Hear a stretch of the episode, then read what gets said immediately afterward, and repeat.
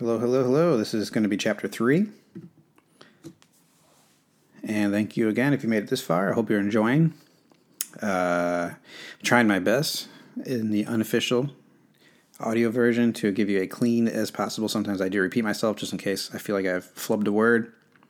However, this is more about speed, getting you the story. So I haven't done uh, the official one. Obviously, will be edited truly clean, where you're not getting like weird breaths and stuff like that. So, trying my hardest. If my voice gets shot halfway through, I apologize. so, this is the continuation of Lucid Sacred Dreams, written by Conrad Gardapi, which is me, narrated by me, Conrad Gardapi. Chapter 3 Boot Camp. K. Certain memories from the past are easy to remember as if they happened yesterday. Navy boot camp falls under this category. Sweat poured from my face to the marble ground below me the first time someone yelled at me to do push ups until told to stop.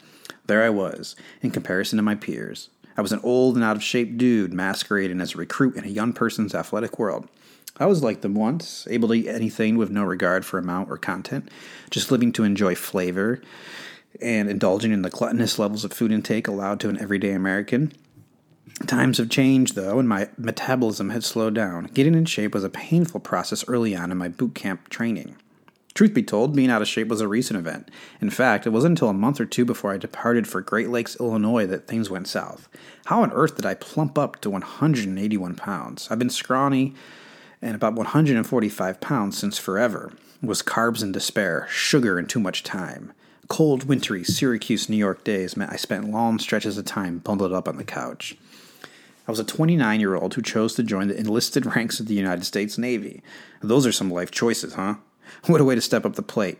Don't worry if you think 29 was old to join the military, know this. I would be 30 a week after I graduated boot camp, so the joke got deeper. Voila. I was freedom's latest and greatest recruit to join the fighting. One, two, three, and four. I can't hear you. I can't. That was horrible. I'm sorry. What was that accent I put at the end? Let me try again. I, I don't want to scream right now. Voila, I was freedom's la- uh, latest and greatest recruit to join the fighting. One, two, three, and four. I can't hear you. More push ups, more pain.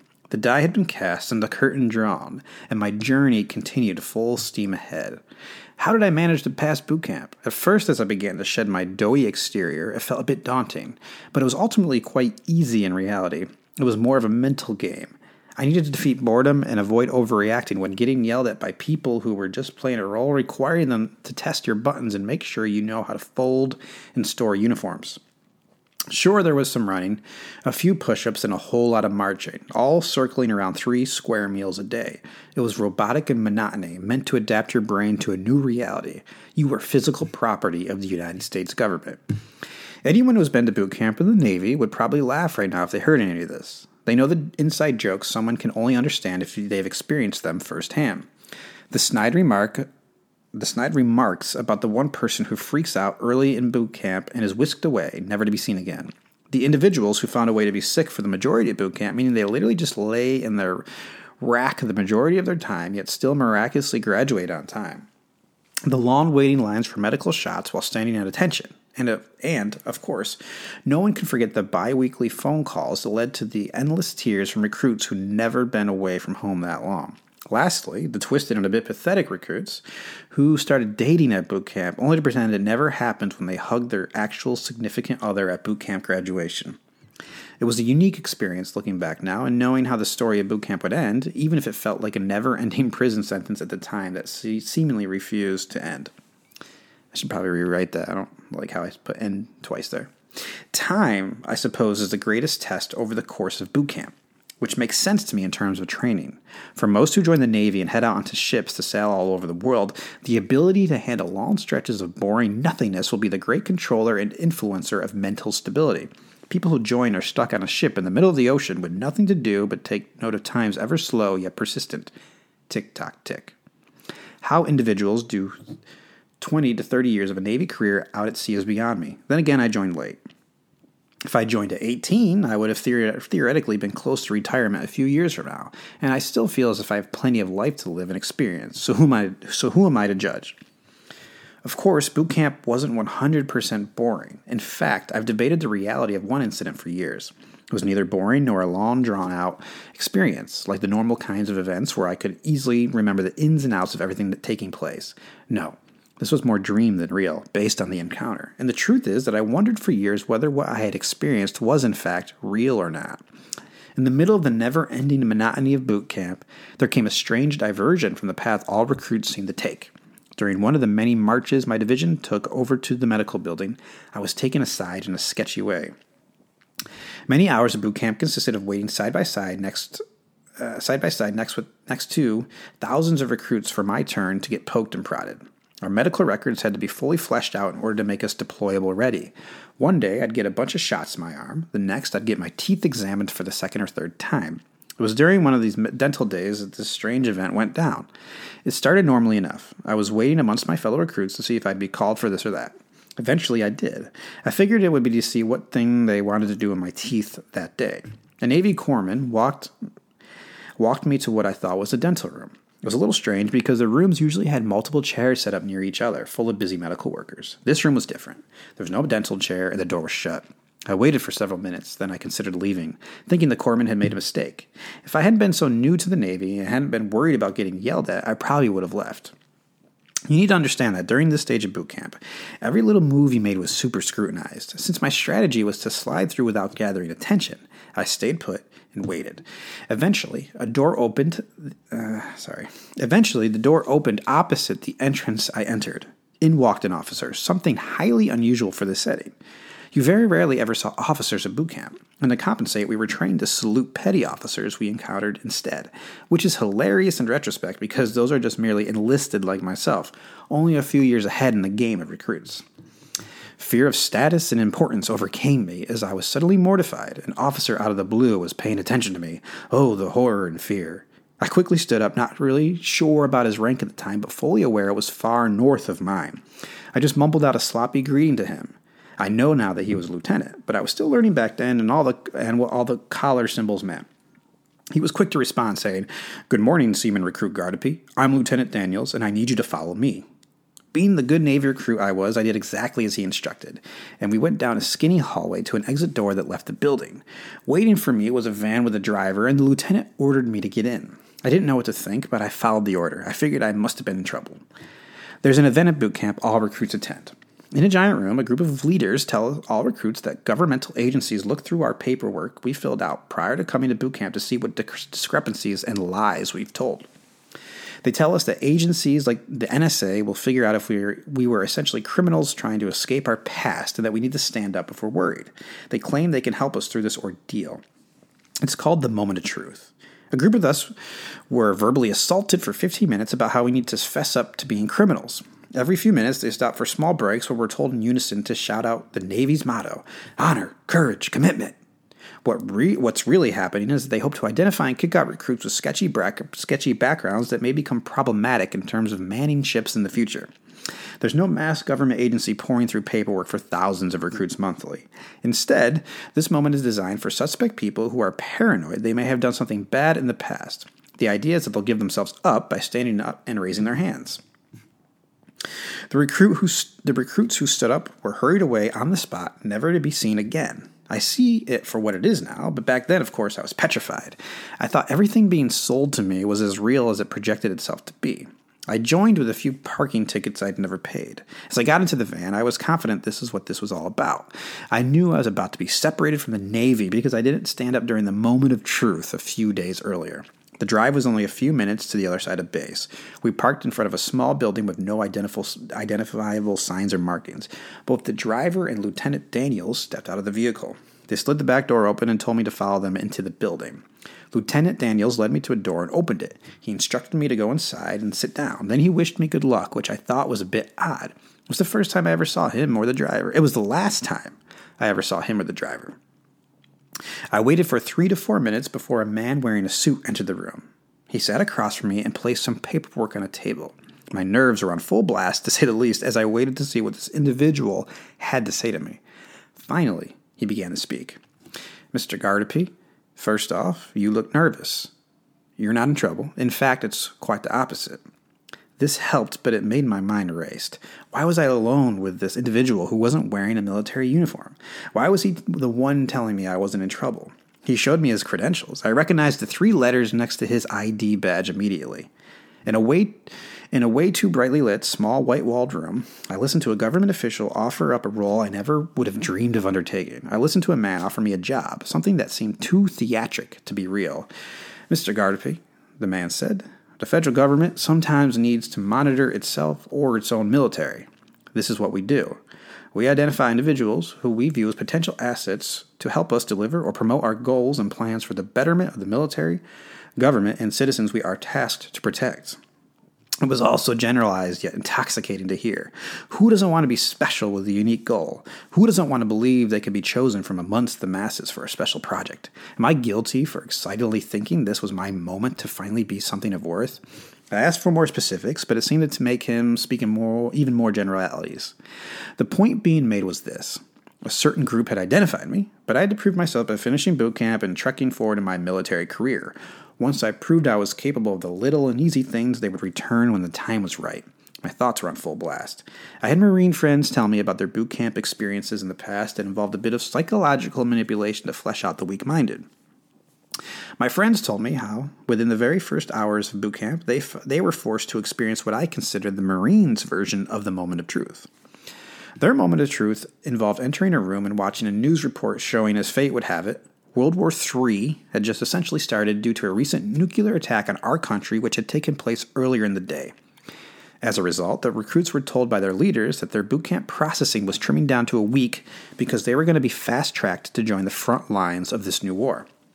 The recruits were told, however, that anyone who was too nervous for the fast track training should stand up to be identified as wanting to still receive the traditional, albeit longer, boot camp experience since that's what they legally signed up for. Anyone who stood up was kicked out. It was just the first test to see who wasn't brave enough to join the few and proud. With stories like this in mind, I began to wonder if every recruit in Navy boot camp was at some point whisked away and promised a special task. Perhaps this was just to motivate me to think I was special and different. I thought it would be wise to keep my cover by buying into the groupthink they were forced that was forced down my throat as a know-nothing recruit. The suited man continued his pitch. Mr. Gardapi, I assure you this is real, and I'd love to tell you more. But the fact is, I can't just blurb out everything to try and convince someone that this is a good move. Yes, you will need to have some faith that this will be worth it. Having said this, all we're looking for today is a yes from you, and of course, patience.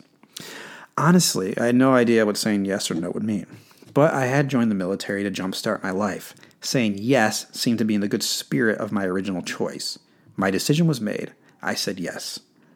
What happened next is where things became fuzzy. He escorted me to a room and said that this was the best decision I'd ever made.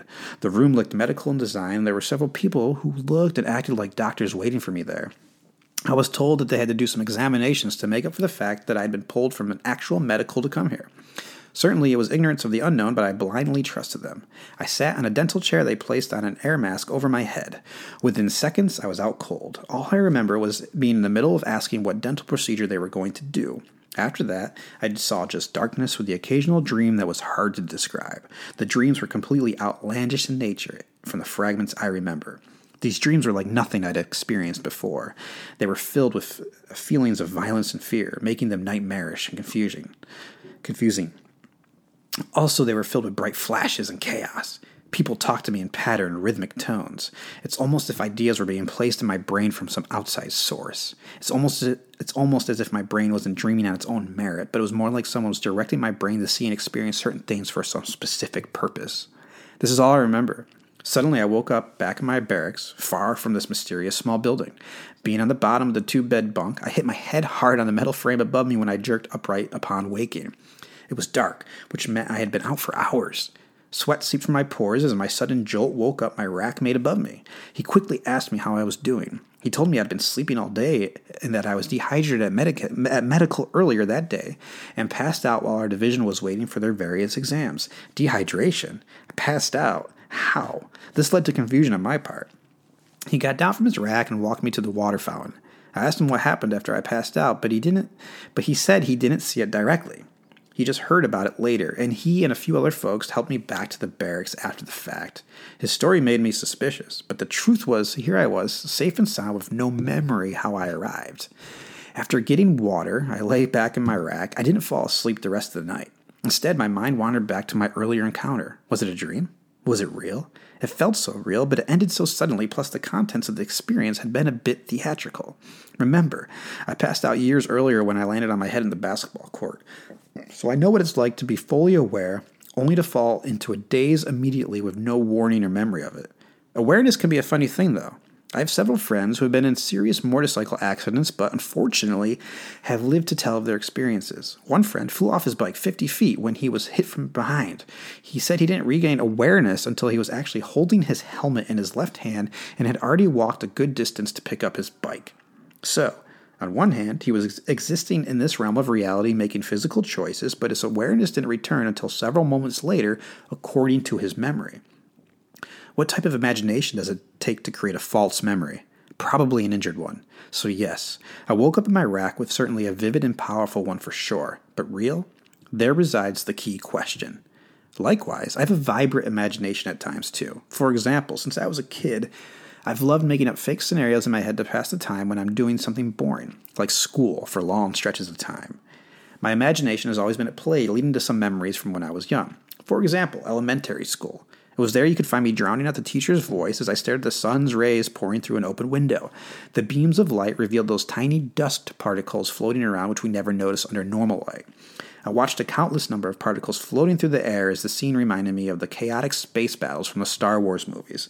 Gazing at the floating particles, I would spend long school days and hours watching these pretend battles play out, building fake storylines along the way, and that was just me as a kid watching dust. Yes, my imagination could run wild, and I wondered if my new and stress inducing situation was getting the best of me. I wondered if perhaps I dreamed it all up. I eventually thought that I, of course, dreamed it up. I'm not James Bond or Tom Cruise from Mission Impossible. I was just a recruit trying to get from point A to point B. An active choice on my part was made as I decided not to ask anyone about what happened after my rack mate gave me the counter narrative to my experience. I didn't want to dig deeper, and I again reminded myself that I didn't want to raise attention at boot camp. I didn't want people to think I was crazy. As a result, I stayed silent. It didn't take me long to get over it in my mind and move on from the incident. Yes, I would still wander back to that memory, and yes, every once in a while I would have a dream that felt unnatural. Overall, though, I just fell back into the rhythm of everyday military life. The rest of boot camp was more waiting, marching, and much of nothing, with the occasional exciting but very event occurring, such as the gas confidence chamber or the day we got to shoot guns. We learned how to tie knots and how to moor a ship to a pier, how to cast it off so the ship could leave for open waters. The culmination of the boot camp experience is a day long event called Battle Stations. Essentially, it's a bunch of scenarios we played out on a replica ship where we learn how to correctly react to situations that took place in the Navy's past. To make a long story short, you learn how to defend the ship during attack or how to react when the attack damages the ship and leaves casualties.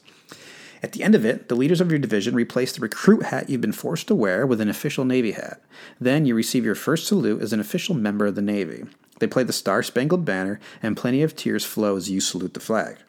Not normally one for buying into procedure and order, even I was certainly proud during this moment. I had set a goal and accomplished it, even if it wasn't too difficult in reality. The point was that I made a decision and acted, choosing to follow through, and I wanted to improve my life and take care of those I loved, and this was a major step in that direction. Before I knew it, I was hugging the love of my life and family at graduation. Before I joined, I remember watching the Navy boot camp graduation ceremony on YouTube. Hundreds of newly minted sailors marched in dress whites, doing all sorts of fancy facing movements and repeating all sorts of lines to impress everyone who had shown up to support them on this life changing day. Here I was, a boot camp graduate and a member of the military, ready to serve my country. Putting aside the weird and possibly dreamed interactions from week, weeks earlier, I was on my way pushing forward in my career. Next up was a short break from the military over the weekend. Then the next step forward in becoming an Aegis fire controlman, which involved going across the street to Great Lakes, Illinois training facilities where I would attend school over the course of the next year. The mirage of that one incident faded away as time passed, replaced by my new reality. I was now living a completely different life compared to the one I left in New York. The journey would continually, uh, sorry, the journey would continue, seemingly on track as any young sailor would expect. That's the end of chapter three. So, that's three chapters in. at this stage of the game. Uh, i told you backstory, sort of about my 20s, head injuries, how I, I wouldn't say I walked away from the idea of God, but I certainly walked away from the uh, structure of the Christian church. Um, and then uh, love entered my life, and in order to provide, I joined the military. In particular, I joined the United States Navy. and this was the boot camp experience. And I'm going to let you make the determinations moving forward, so I won't say any more than that. So that's where we're at. That's three chapters in. Uh, again, thank you if you've listened this far. So hope you enjoyed. And I'll just cut this one short. Nothing else to say. Oh, it's about 20 minutes. That's good. See, those are good levels for chapters. Uh, how'd you like that voice? It's kind of got a little southern twang to it, the mystery man. All right. Thank you very much if you've listened. I'm going to continue recording. And that's just that. Thank you.